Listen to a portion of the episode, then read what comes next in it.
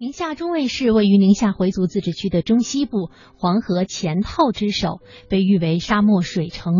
中卫也曾经是古老的丝绸之路北线的重要的驿站，是汉儒以及游牧、伊斯兰、均肯等多元文化的聚集地。那魅力小城，我们继续西行到宁夏中卫，来感受这座城市沙与水的魅力。雉鸠啊，鸠关门，闭口塞鸠四鸠东坡岔口，五鸠六鸠开门大走，七鸠鸭子八鸠雁，九九加一九，跟牛遍地走，遍地走。这首在中卫脍炙人口的童谣。说的是位于黄河之滨的中卫冬春交替的变化。天下黄河赴宁夏，首赴中卫。中卫境内有黄河及其支流长流水、清水河三条主要河流。黄河沿市域西北侧自西南向东北流过，境内流程约一百八十二公里。中卫南接黄河，黄河湿地资源。特别丰富，在城市建设当中，我们加快实施黄河湿地恢复保护项目，治理湿地面积达到一万公顷，先后建成六公里的城市景观水系，总水域面积达到了八百九十公顷的腾格里湖、香山湖，还有应力湖，还有这个黄河湿地公园和武馆驿中心等湖泊湿地，将腾格里沙漠渗出的水。引入到了市区的湖泊中，形成了四季长流的景观水系。市区的水域面积达到二百二十公顷，占城区建成区面积的百分之二十，再现了塞上将来的美景。从沙坡头一路向北，在距离中卫市中心八公里处，有一片占地面积二十二平方公里、水域面积一万多亩的生态湿地。这就是被称为腾格里沙漠生态绿洲的腾格里湖生态景区。这里绿荫丛生，鸟语花香。荡舟在腾格里湖面，仿佛身处江南水乡。如果不是岸边远处环绕的沙山，很难将这里与沙漠联系在一起。景区呢，没有开发建设以前呢，并没有什么腾格里湖。而是由原有的高登湖、马场湖、消池湖等大小不同的七个湖泊呢连接而成的。也就是说，我们现在看到的腾格里湖呢，是在原有的天然湖泊的基础上呢，那么从二零零九年呢开始整合打造成了，打建成了一个新的大的湿地湖泊。就说呢，我们现在看到的湖泊呢是天然的湖泊。嗯，我们景区的泉眼呢共有两百多处。呃，一共呢有两百多处。我们景区百分之六十的水呢都是源自于地下水，那么只有百分之四十的水呢是源自于咱们啊这边呢看到的黄河水。那么有一部分呢是要补给的，呃，因为整个来说呢，宁夏的蒸发量，呃，日照强度还是比较强，那么蒸发量呢也是比较大的。为了补给呢这一部分的蒸发量呢，所以呢选用了一部分的呃黄河水呢进行了补给灌溉。在腾格里沙漠内部。分布着两百多个大小湿地，腾格里湖就是其中保护最为完好的湿地之一。这部分湿地尽管面积不大，但却比其他的湿地有所不同，因为它们经历了从古至今的一次次蜕变，见证着一个个历史奇迹，所以才有了今天人们眼中的这番美景。实际上。世界上所有的沙漠都极度缺水，也就是说，有沙的地方没水，有水的地方没沙。而中卫依黄河而居，因黄河而秀。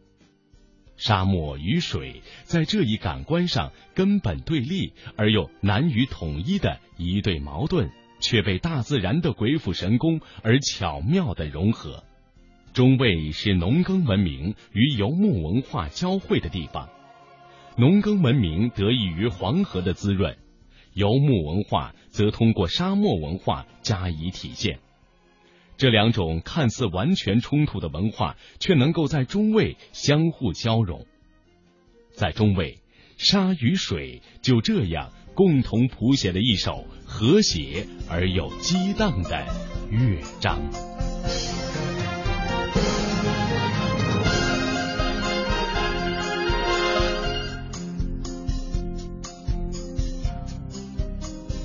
人们常说光阴似箭，在中卫，老人们却常说时光如河。中卫历史悠久，是宁夏历史上的重镇。战国时，中卫为西北部少数民族的聚居地。到了明代，公元一四零三年，即明永乐年，设宁夏中卫，属陕西都司管辖。中卫之名由此开始。据考证，在中国沿用军事建制卫的城市只有两个，一个是中卫，另一个是天津卫。天津现在已经去掉卫字，中卫变成了全国唯一保留卫字称号的城市。除了沙漠与黄河，厚重的西北文化还为中卫留下了众多丰富的。历史瑰宝，开建于唐代的时空大寺，大小洞窟依山而凿，择势排列；开凿于宋夏时代的天都山石窟，碑雕造像具有浓郁的西夏风格；还有位于中卫市城区宣和镇南二十公里处的四口子，享有小华山之称，历史悠久，风光奇丽，传说众多。而始建于明朝永乐年间的中卫高庙，占地四千多平方米，规模宏大，气势不凡。整个建筑层楼重叠，错落有致，飞桥相连，勾弦巧妙，被中国建筑师学会称作“中国古寺庙经典建筑”。现在呢，我们就来到了宁夏中卫市的第二大旅游景点高庙。高庙呢，位于宁夏中卫市的市中心，非常的好找。那么，其实过去旧时候的中卫县的县城的城墙就从这里经过。高庙啊，就是古代的时候的一个建筑群，在明代的时候呢，它被称之为新庙。然后到了清代呢，就被称之为玉皇阁。到了近代啊，人们就把位于下方的这个保安寺一起划并进了建筑群当中。由于位置比较高呢，就被称之为高庙了。高庙坐北朝南，沿着二十四级青砖铺砌的台阶而上。高庙主体建筑的砖雕牌坊耸立眼前，在仅仅四千多平方米的高台上，建造了近百间各种类型的殿宇。整个建筑群重楼叠阁，亭廊相连，构成了迂回曲折的内外空间，既从一个侧面反映出宁夏古建筑的精湛，也为研究古建筑艺术提供了宝贵的历史资料。如今气势雄伟的建筑，也曾在历史上经历过几次地震的灾难。高庙旅游公司经理田荣。在清朝康熙四十八年的时候发生过地震，高庙呢很多地方的都坍塌。乾隆三年的时候呢，第二次地震对高庙的损伤也很大。咸丰八年呢，寺院主持师傅呢对寺庙呢进行了修复。高庙以高取胜，登上最高层又是一番景象。极目远望，大漠、绿洲、黄河尽收眼底。游人身处其中，仿佛能够听到从远处飘来的驼铃声，就像沉寂在诗中画内。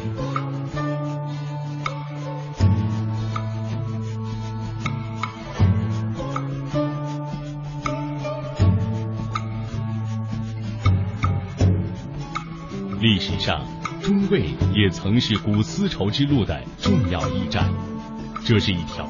充满艰辛的漫长之路，经济文化繁荣之路，同时也是一部可歌可泣的文明史诗。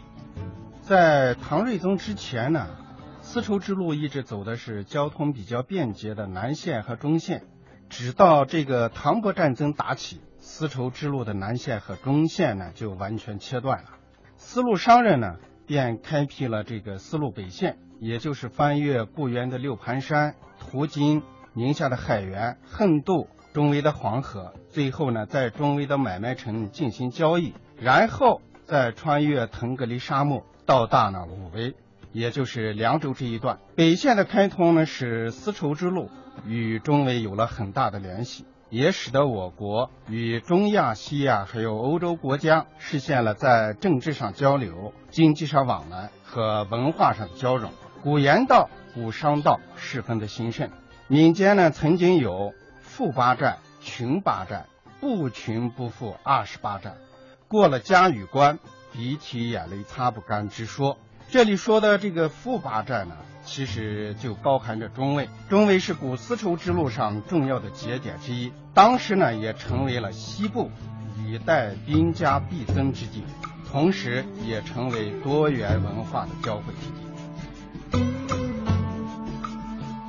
农耕文明与游牧文化的交融，多民族的融合，为中卫带来了丰富的文化宝藏。宁夏民歌《花儿》就是其中之一。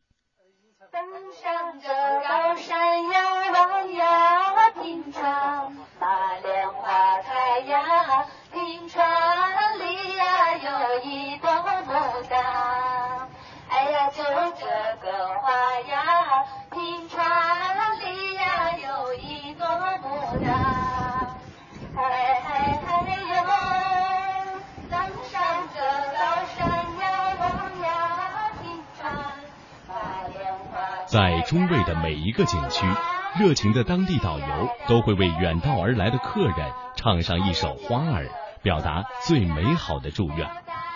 清脆的歌声伴着滔滔河水，为美丽的景色又增添了几分独特的民族风情。